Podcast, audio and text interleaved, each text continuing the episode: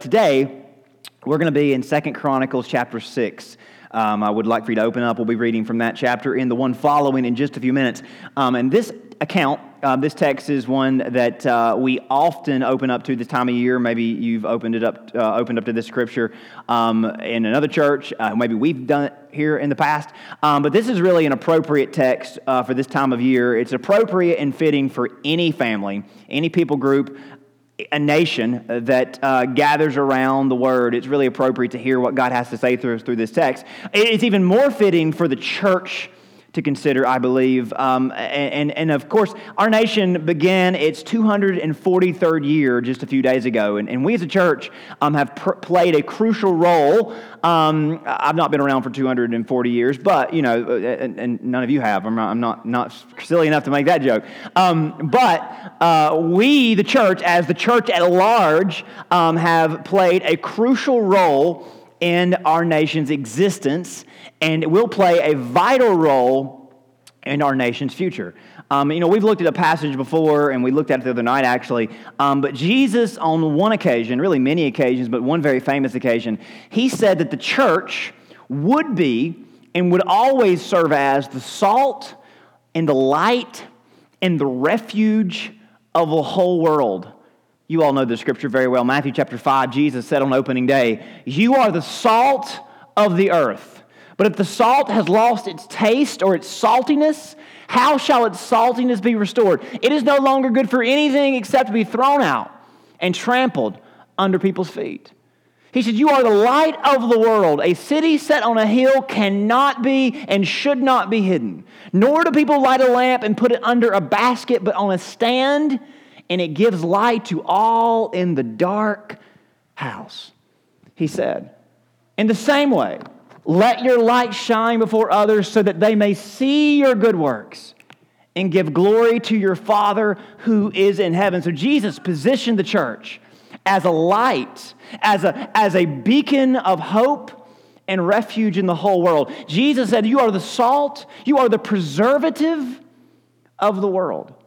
And I don't think it's far reaching. I don't think it's a stretch to apply this to each nation. As there are plenty of Psalms and texts that refer to the individual nations finding their true blessing and favor through trusting the one true God. So it's not a stretch to say that we, the church, are the salt. We are the preservative. We are what keeps the world from rotting away. We, what you could say, are what keeps the nation from crumbling. We are the light of hope for our country. The church is the conscience and the moral compass of our country and for any country for that matter. And the text that we're going to read today from Chronicles is especially helpful and enlightening when it comes to directing us and modeling for us how the faith community is uh, how the faith community of the ancient world, of ancient Israel, always set the tone and the tempo for the whole nation. And I think if we were to just drag and drop, copy and paste their model to our own lifestyles and carry ourselves in our own country as Israel's faith community did, we could make as big of a difference or even bigger of a difference in our generation. So here's the setup for the text. If you've never read it before, or maybe you haven't read it recently, the nation of Israel has been a work in progress for hundreds of years. Um, God spoke to a man named Abraham long ago, and he called Abraham out of another nation, and he told him that he was going to start a new nation by which and through which he would change the world, bless the world, and ultimately save the world. God called Abraham to be this founder of this new nation, and of course, that nation would be called Israel. Abraham's grandson would take that name. Of course, over time, Israel became a slave uh, nation in the nation or under the empire of Egypt and under the kingdom of Pharaoh. And that's where Moses came in. Moses is raised up as a deliverer, and he leads the people out of bondage towards the promised land. And under Joshua, Joshua takes the reins from Moses and he leads the nation to conquer the land of Canaan and claim it for themselves as God had promised Abraham he would. And it was under the king, under the kingdom and reign of David, that Israel finally became a united people. All the tribes came together as one nation under one God. David brings the nation together around in, uh, what had previously been territory occupied by foreigners. And he conquered a single land, a land that had, been remain, had remained unconquered until later in his rule. David chose a single city, a single territory, to be a neutral zone, to be a capital city for the whole people to take refuge in, to serve and worship God in. And that, that city is called, as you all know, Jerusalem. Here's what the text tells us about David's choice of Jerusalem. David and all of Israel went to Jerusalem, that is Jebus, where the Jebusites were, the inhabitants of the land. The inhabitants of Jebus said to David, You will not come in here. Nevertheless, David took the stronghold of Zion now, the stronghold of Zion, that refers to the city being, with, being surrounded by the mountains of Zion, being protected by the stronghold of those hills, a perfect city to serve as a fortress, as a capital for a sovereign nation. It would be called the city of David, and the scripture says. David lived in the stronghold, therefore it was called the city of David. But David did not want it to be known as his city. David did not want it to be known as anybody's city, but only God's. He built the city around from the, from the Millo into, into complete circuit, and Joab repaired the rest of the city. And hear this. And David became greater and greater, for the Lord of hosts was with him. And that's what made David such a great king. David always lived with confidence that God was and would always be with him. And David knew it was the presence of God that made him different. It was not his own talents, it was not his own ingenuity, it was not his own charm or strength. It was God's favor, it was God's presence. And David wanted the rest of the nation to know it is the presence of God that is the most valuable thing you could ever possess. Not the gold, not the sovereignty, not success, not land, not wealth, but is the presence of God that I want you all to chase after. And here's the thing David never doubted that God would be with him, but he did not presume on God's presence. He always chased after it. As in, David did not sit back as if he had a silver spoon in his mouth. He did not sit back and just wait on God to bless him as if he were entitled. David knew the promises that God had made Israel and to him. He knew they were precious and too good for anybody to have ever deserved. David knew the kindness that God had shown him. It was remarkable. And he even thought the road God took him down was too amazing for him to have deserved, even though that road featured many hardships, even though that road featured a lot of, a lot of loss, a lot of pain, a lot of agony, a lot of loneliness. He knew he was better off because God was with him and he was with God. He never took for granted what God had given him. From the moment the Spirit of God rushed on David as a boy, David was quick to go wherever the Spirit led him. Because David knew, I am better off wherever God leads me, regardless of how safe I feel in my palace, regardless of how powerful I feel with my armies. Wherever God leads me, wherever God directs me, I am better off there because remember, it's not about success, it's not about money, it's not about strength, it's not about this or that possession. It is about the presence of God. Don't forget that. And David lived and modeled this. It's why he was called a man after God's own heart. But here's the thing the Spirit did not always lead him beside still waters. The Spirit led him up against giants. The Spirit led him into the palace of a mad king who would vault spears at him. The Spirit led him into exile. The Spirit led him to become the laughing stock of a nation. The Spirit led him into losing everything, and I mean everything, on a quest to find the main thing. He would begin again and again empty handed, but rem- he was never alone. But when David, what we learn about David through his story and through his life, and about anyone who follows in David's step, and this is a tease for the whole message today. Beginning empty handed and alone frightens even the best of men. It also speaks volumes of just how sure they are that God is with them.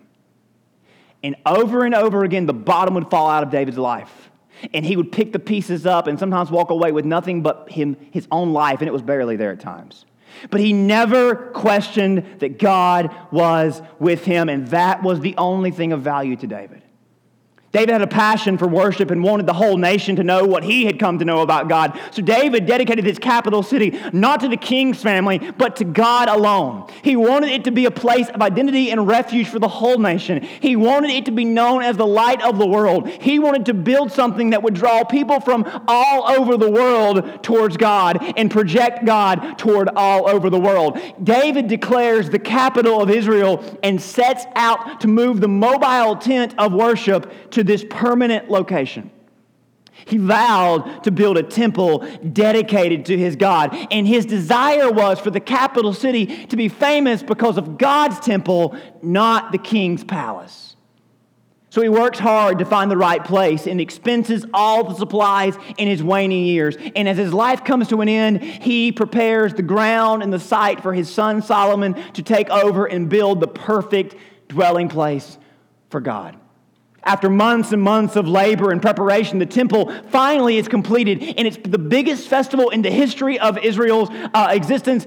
It's the biggest festival they ever attempted to put on, the biggest event in the world to the date. All the stuff is brought into the house. The place is adorned with meticulous detail, and all of the nation, every tribe, and every person is invited to make pilgrimage for the opening celebration where Solomon would formally invite and welcome the presence of God into the house as the center for all his earthly operations for ages to come. From that day forward, for the ages to come, the temple would truly stand for what David had dreamt it would be a light shining into darkness, God's presence always accessible to all people.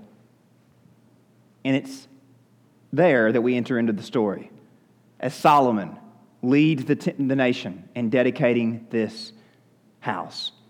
Look down at your Bibles, chapter 6 of Second Chronicles, verse number 1 and 2. Read this. And Solomon spoke. The Lord said, He would dwell in the dark cloud. I've surely built you an exalted house, a place for you to dwell in forever. As Solomon goes on to pray an elaborate and breathtaking prayer, and offerings are prepared for the Lord on this holy altar, there's something I want to make very clear before we dig into this text.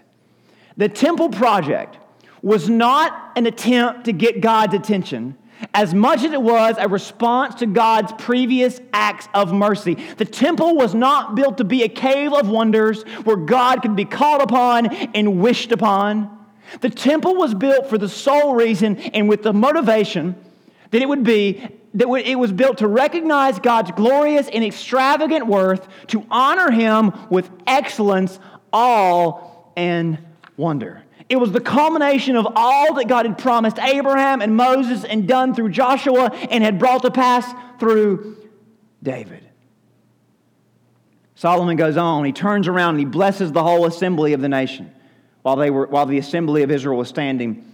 And this is how he addresses God. And notice what he re- reviews, or notice how he reviews the history of Israel. He said, Blessed be the Lord God of Israel, who has, underline or highlight that, that's important, who has fulfilled, who has fulfilled with his hands what he spoke with his mouth to my father David. So, what is this whole initiative about? God has done what he said he would do. Therefore, we are going to gather and celebrate his goodness. God is trustworthy. God has kept his promises, so we ought to worship him. See the connection there? This is not, okay, God, we're here because we've heard about you and we want you to do some more stuff because you're, we, you know, we, we're here, we're rubbing the bottle, we are uh, uh hoping that you're at our bidding, we're here to get you to do stuff for us. This is not what the temple's about, not what worship's about. Solomon says, God, we're here because you have already proven yourself greater than we deserve. Amen? And we all know that in our own lives as well, but this is very specific for what they went through. Since the day that I brought, he's quoting the Lord, since the day that I brought my people out of the land of Egypt, I have chosen no city from any tribe of Israel in which to build a house that my name might be there, nor did I choose any man to be a ruler over my people Israel. Yet, I have now chosen Israel that my name may be there, and I've chosen David to be over my people, Israel. But the Lord God, the Lord said to my father David, Solomon's talking now, Whereas it was in your heart to build a temple for my name, you did well in that it was in your heart. Nevertheless, you shall not build the temple, but your son will come from your body. He will build the temple for my name. So the Lord has fulfilled his word which he spoke, and I have filled the position of my father David and set on the throne of Israel as the Lord promised. And I have built the temple for the name of the Lord God of Israel. And there I have put the ark in which the covenant of the Lord which he made with the children of Israel. So the ark represented and withheld the promise that God made to Moses, the commandments, the covenant that said, Hey, I'm your God. I'm going to be with you. Follow me, and you'll be fine. I'll take care of you. You're in my hands. So, again, all of this is a reaction, a response to God's promises. And that's what worship is all about. Worship is our response to God's promises. And the next chapter is going to introduce us to a whole other lane of worship, a whole other layer of worship. God is eager to delight in his goodness, and he delights in responding with even more. Because consider this if God works on our behalf before we even acknowledge Him, as in, if God is good to us before we are ever good back to Him, right? If God is good to us, if God is great to us, if God is so awesome toward us before we even acknowledge Him, how much more can we experience Him when we're actually looking for Him? You think about that? If God has been so good to everybody, before everybody even acknowledges him, or even if they don't acknowledge him, if we believe that God is the creator of all people and he's given all people life and he's given all people all the things that they could ever need, if God is so good before we even look toward him, how much more of his goodness is there to experience when we actually start looking for him? When we actually start welcoming him, when we actually start seeking him. Do you ever think about that? I mean, God is good to everybody, right? For God so loved the world, right? The world that is bad and broken and dark, right? God so loved the world, whether they seek Him or not. Yeah, God has wrath against unrighteousness, He has wrath against sin, but He desires and delights to give mercy. He is driven by His kindness, whether we drive toward Him or not. So, what I'm saying is this God is good to everyone, whether they seek Him or not. How much more of His goodness is there to find and enjoy for those that seek Him? I would say, and I don't think I'm stepping out on too big of a limb, I would say much more. Amen? How much more? Much more. Let's say that, let's try that again. How much more? Much more. I, I like that. And it's in the next part of the story that we see how God responds when we seek Him. His response is to seekers is much more extravagant than we could ever imagine. You know, this is going to punctuate what many of us already know. God is so amazing. He is so great. He is so extraordinary, isn't he? And I hope to get the whole house roaring with a response to that by the end of the day. I love the word extraordinary. I think it so aptly describes our God. In so many ways, He's truly indescribable, but extraordinary is one of the few words that I think is actually appropriate when describing God. If you look up extraordinary in a dictionary, you'll find a definition like this very unusual, remarkable, going beyond what is usual, regular, or customary. So, extraordinary doesn't mean to be extremely plain. But the extra prefix denotes that it's beyond or above average or above what is expected. You know, coming off of the fourth, we often hear this word, and it's right to use this word to describe those who have served our country. I would say extraordinary is an awesome way to describe those who have served and continue to serve in our military. Extraordinary is the perfect word to describe our troops, past, present, future, because they truly go beyond what is normal or expected, isn't it right? I think that would be an appropriate way of describing them. Maybe you would describe your parents, your spouse, your friend as someone you look up to. Maybe you would use extraordinary to describe that person in your life that means the world to you. And I bet there's one thing that both soldier and sailor have in common with your loved one, your friend, or your hero. With anybody you would call extraordinary, I bet there's something they all have in common, and that's sacrifice. The difference between ordinary and extraordinary is always sacrifice. Sacrifice is the distinction between an ordinary life and an extraordinary life. We applaud and celebrate sacrifice in most aspects of the world, don't we? We celebrate those who lead by example. We honor our military. We recognize those loved ones who do so much for others, even when there is not much to gain for themselves. Sacrifice alone can move the needle from ordinary to extraordinary. And that's why it's such an appropriate word for God to say that we have an extraordinary God. And the thing is, our connection with Him is anchored in His loving sacrifice for us. Isn't it true? That what connects us to God? He did something for us, right? He made a promise to us, right? Israel, it was just that he let them out of Egypt, but to, to, all of us, it's much more than that, right? He promised to do something for us, and he made a sacrifice for us. So therefore, God is for us, and therefore, God is with us. That's why we can say he's extraordinary. And here's the thing, though, because this wraps back around to us. Our connection to God throughout history there's always been a connection between God's sacrifice for us and worship. And it's not just one sided. What God has done for us always calls for a response. And that's what worship is it's a response to what God has done. Think of it this way when Jesus was raised from the dead and he took a seat on the throne of heaven, I bet there was some noise in heaven, don't you? I mean, I bet there was a woohoo, right? Welcome home. This is the day the king has come. The glory and honor all should be given and lauded to the only wise king, right? And one day every knee is going to bow, every tongue is going to confess that Jesus Christ, the firstborn from the dead, he is the king of kings. Amen? I mean, I bet there was some noise in heaven that day. And I bet there's some noise in heaven right now. I mean, heaven has been making noise for a long, long time. You know what that noise is?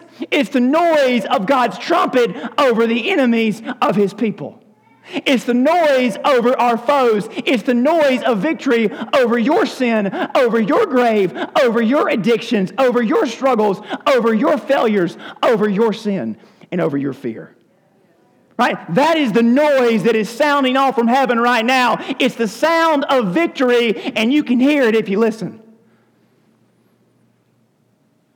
But that's not worship on our end. That's just the promise. Worship is when we take God's sound and we resound or we echo it back. Does that make sense? Worship is when we hear the noise and wow, it floors us and overwhelms us and knocks us to our knees and we say, I got to do something about that. And sometimes it's a little amen. I mean, sometimes I'm going to lose my voice. It's a woohoo. But a lot of the times, and most of the times, and where it's supposed to take us is out in the world and change us. But know this, and here's the thing Worship isn't just the noise we make in response, it's the choices we make. It's how different we are because of what God has done for us. Worship is not just here, it's what we do anywhere else. And it's the in that intersection of here's what God has done and here's what I'm going to do. Worship happens when that when what God has done meets what you're going to do worship has always been an intersection where what God has done meets what we are willing to do. Because when you realize what God has done for you, you're going to be willing, you're going to be wanting, you're going to be ready to do something in response. Because the good news is too good to cause you to sit still this place where we respond to what God has done and are moved to live a life of gratitude. We've been moved by heaven, and worship causes us to move on earth. We can learn this from the history of the faith community. When Solomon gets done remembering what God has done, the scripture says in verse 12 that Solomon stood up before the altar of the Lord in the presence of all the assembly of Israel and spread out his hands. And it says in parentheses, for Solomon had built a bronze platform, five cubits long, five cubits wide, three cubits high. He had set in the midst of the court, and he stood on it. Now get this. Solomon built a scaffold to be to stand so everybody could see him. And it says that he stood on the scaffold, and what did he do? He knelt down. Because his response to what God had done was to be in awe and wonder and adoration of God. And I bet when Solomon knelt, I bet everybody knelt, right? Because when the king kneels, the world in front of him follows. Flip over to chapter 7. Solomon prays a big prayer. In chapter 7, verse 1, it says, When Solomon finished praying, fire came down from heaven. So God wasn't done making noise. Fire came down, consumed the burnt offerings and the sacrifices, and the glory of the Lord filled the temple. And the priest could not even enter the house because the glory of the Lord had filled the Lord's house. When all the children of Israel saw how the fire came down and the glory of the Lord on the temple, they bowed their faces to the ground on the pavement and they worshiped and praised, for he is good, his mercy endures forever. But their response doesn't stop there. What does it say in verse 4? The king and all the people offered sacrifices. King Solomon offered a sacrifice of 22,000 bulls and 120,000 sheep. When you feel the effects of heaven, a heart that is truly after God, a heart that has truly given itself to God, desires and burns to echo that effect and reverberate that effect on earth. And with regards to you, However small the space of earth you call your own at any given time, that's the earth you need to be focused on moving. That's what it means when we pray on earth as it is in heaven. So earth is going to be moved, only going to feel the effects by a continuation or by an imitation of what we've heard and what we've received from heaven. And by this, I mean one very important thing. Something that has been true all throughout history, throughout faith, and it's not going to change anytime soon. Worship requires sacrifice. Where there is no sacrifice, there is not any worship. Because worship is our response to what we value the most. The reason we the reason why soldiers and sailors and servicemen are all sorts uh, uh of all sorts are willing to go defend and fight, is because they see the immense value of what needs to be defended, right? The reason why you gave up that dream to chase after the love of your life is because you saw a greater value in them than you did in it. The reason why you work two jobs to pay your way through school or to build your home is because you saw the greater value in your calling than anything else. And we get a little bent out of shape when somebody expects us to sacrifice when it comes to faith, don't we? Why is that? I think God wants us to connect something today we often respond the wrong way to. If you want God's presence in your life, you're going to have to sacrifice something or a lot of things. That's the difference between extraordinary and ordinary. Hebrews 13 tells us through him, let us continually offer up a sacrifice of praise to God. That is the fruit of lips that acknowledge his name. So it begins in places like this. We don't worship based on what he's going to do, we worship based on what he has done and who he is. Sometimes we worship God when things are not good for us, and that might be a big sacrifice. But he goes on. Do not neglect to do good and to share what you have, for such sacrifices are pleasing to God. Our worship is a response to what God has already done in our lives. And it's a willingness to share that with as many people as we can. In our 21st century world, we often see the church as a drive through that we go through to say, okay, God, I need this and I want this and I'll be back when you give me this. But have we forgotten what God has already done? Our sacrifices should echo this ultimate sacrifice. As we have received from Him, we ought to give back to Him. As He has been good to us, we ought to give glory to Him. Does your heart echo what Jesus has done for you? Or does it just absorb it? Does your heart reverberate the sacrifice of Jesus? Do you know what God has said about you? Do you know who God says you are? Do you know what God says our, our role is in our world every single day?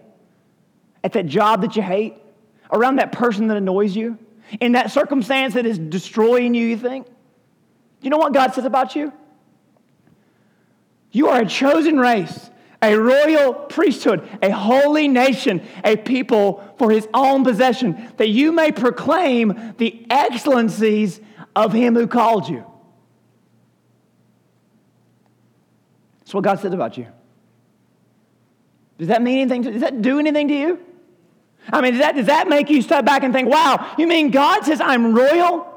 God says I'm chosen? so that you may. You know how we proclaim the excellencies of God? Through excellence. By excellent praise, through excellent sacrifices.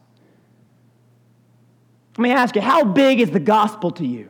How big is Jesus to you? It's reflected in how big your response is, how big your sacrifice is. I'm not I'm not just willing to clap and say amen. I'm driven to sacrifice. And not everybody's a noisemaker, but everybody is and can be a sacrifice maker. If we're going to step beyond just knowing God, to knowing God in full, to experience His fullness, we got to know that sacrifice is key to experiencing the fullness of God. That's where worship is really and truly at, where presence is truly and actually met. Because here's the next big part of this where there is no sacrifice, there is no presence. There is no presence without sacrifice. Otherwise, worship is just a waste of energy. It's just a entertainment. It's just emotions. It's just noise. If we're going to be filled with God's presence, we've got to empty ourselves of anything that's competing to be our most valuable possession. Because according to verse 5, they were willing to sacrifice a lot in response to God, weren't they? And that's a lot of food. This was a hand to mouth society, a society that lived by agriculture and by livestock. And yet they offered 22,000 bulls and 120,000 sheep. That's how they dedicated the house. The priests attended to the services, the Levites also with instruments of music to the Lord, which King David had made to praise the Lord, saying, For his mercy endures forever, whenever David offered praise. by their ministry. The, the priests sounded trumpets opposite them when Israel all stood. Furthermore, Solomon consecrated the middle of the court that was in front of the house of the Lord, for he offered burnt offerings and the fat of the peace offerings, because the bronze altar which Solomon had made was not able to receive the burnt offerings, the grain offerings, and the fat, because they offered too much. But that didn't mean they took it back. At that time, Solomon kept the feast seven days because it took seven days to sacrifice everything. All of Israel with him, a great assembly from the entrance of Hamath to the brook of Egypt. And on the eighth day, they held a sacred assembly, for they observed the dedication of the altar seven days, the feast seven days. On the 23rd day of the seventh month, he sent the people away to their tents. They were joyful and glad at heart for the good that the Lord had done for David, for Solomon, and for his people. They left different people. They sacrificed their most valuable possessions and they poured their most excellent praise into worshiping God and listen to God's reaction. The Lord appeared to Solomon by night and said to him, I have heard your prayer and have chosen this place for myself as a house of worship. And when I shut up heaven and there is no rain, and I command locusts to devour the land or send pestilence among my people, if my people, who are called by my name, will humble themselves and pray and seek my face and turn from their wicked ways, I will hear from heaven and forgive their sin and heal their land. Translation I will give you the full experience of my presence. If my people, if we are willing to sacrifice, we will experience the unadulterated presence of God. Are you willing? The Bible says this is the natural progression of a Christian who understands what God has done for them. In Romans 5, the Bible says God shows his love for us in that while we were still sinners, Christ died for us. So in Romans 5 8, God shows his love for us through sacrifice.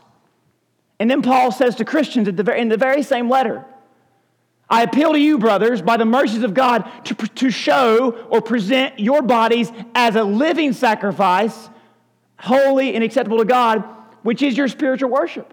So God showed his love through sacrifice, so we ought to show our love through what? Sacrifice.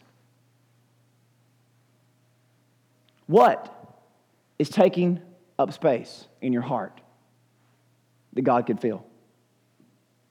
I'm not saying it's bad. What is taking up space in your heart that God can fill? What is controlling you that is keeping God from controlling you? What is dominating you that's keeping God from dwelling in you? God says, if you want me all the time, if you want all of me, it's time to humble ourselves and pray and seek his face and turn from anything that's less glorious than him. That's the secret to worship. Worship requires sacrifice. God's presence is ushered in by our sacrifices. 714 calls down to us every single day. We act as if worship is about us waiting on God. Worship is God waiting on us. What will we give up to get Him? What will you let go to take hold of Him? What will you lay down so that he can raise you up? Don't misread me. We are saved by him, but we're also saved to him and for him. This is not about what saves us. This is about who has saved us and what that has done to us. Christianity is built on the death and resurrection of Jesus, and he preached sermon after sermon that showed that following his model was the only way to experience his fullness.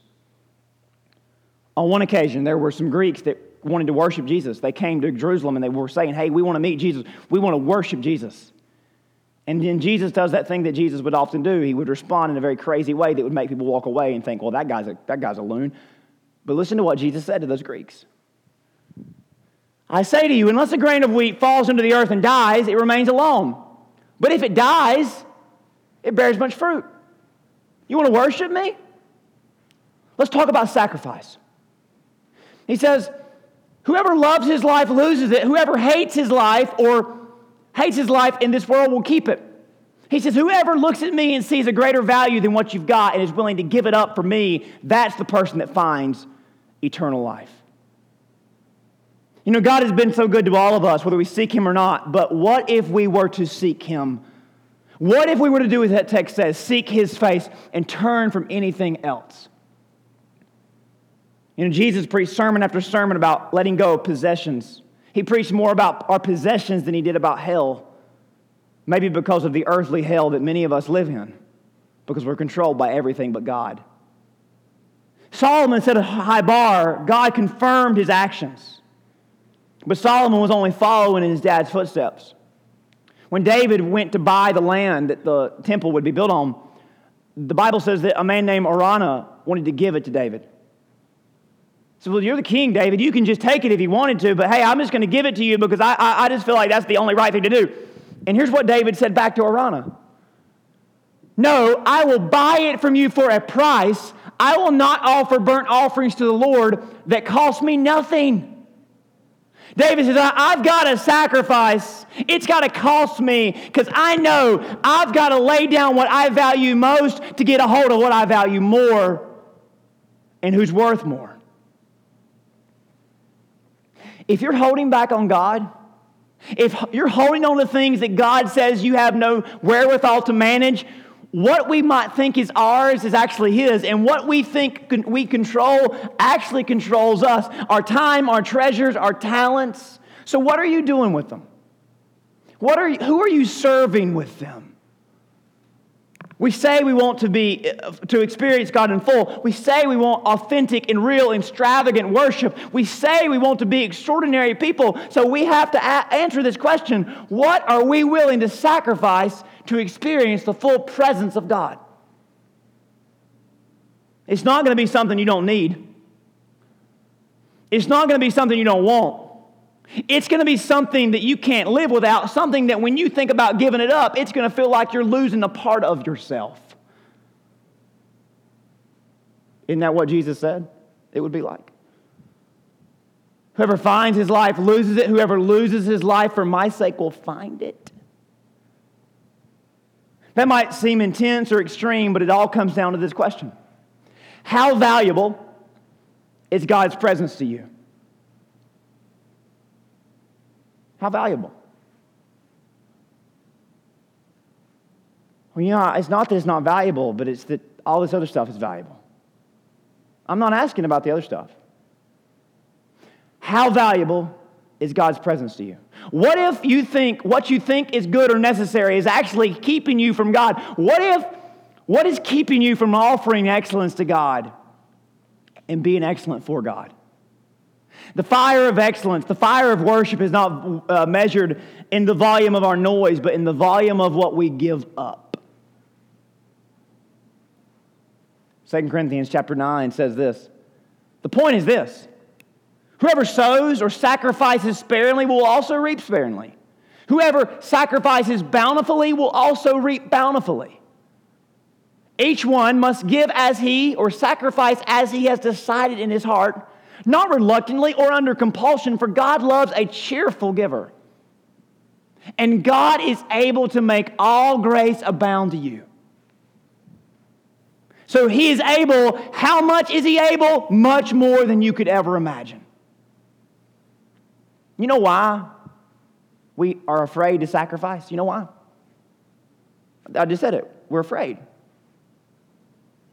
Do you think that fear's from God? I'm just asking. Do you think that fear is from God? But God is saying, hey, if you want all of me, you got to let go of all that. But we're afraid to let go. God, I'm afraid to let go because if I let go, I'm going to lose something. God says, no, you're not. Who put that fear in your heart?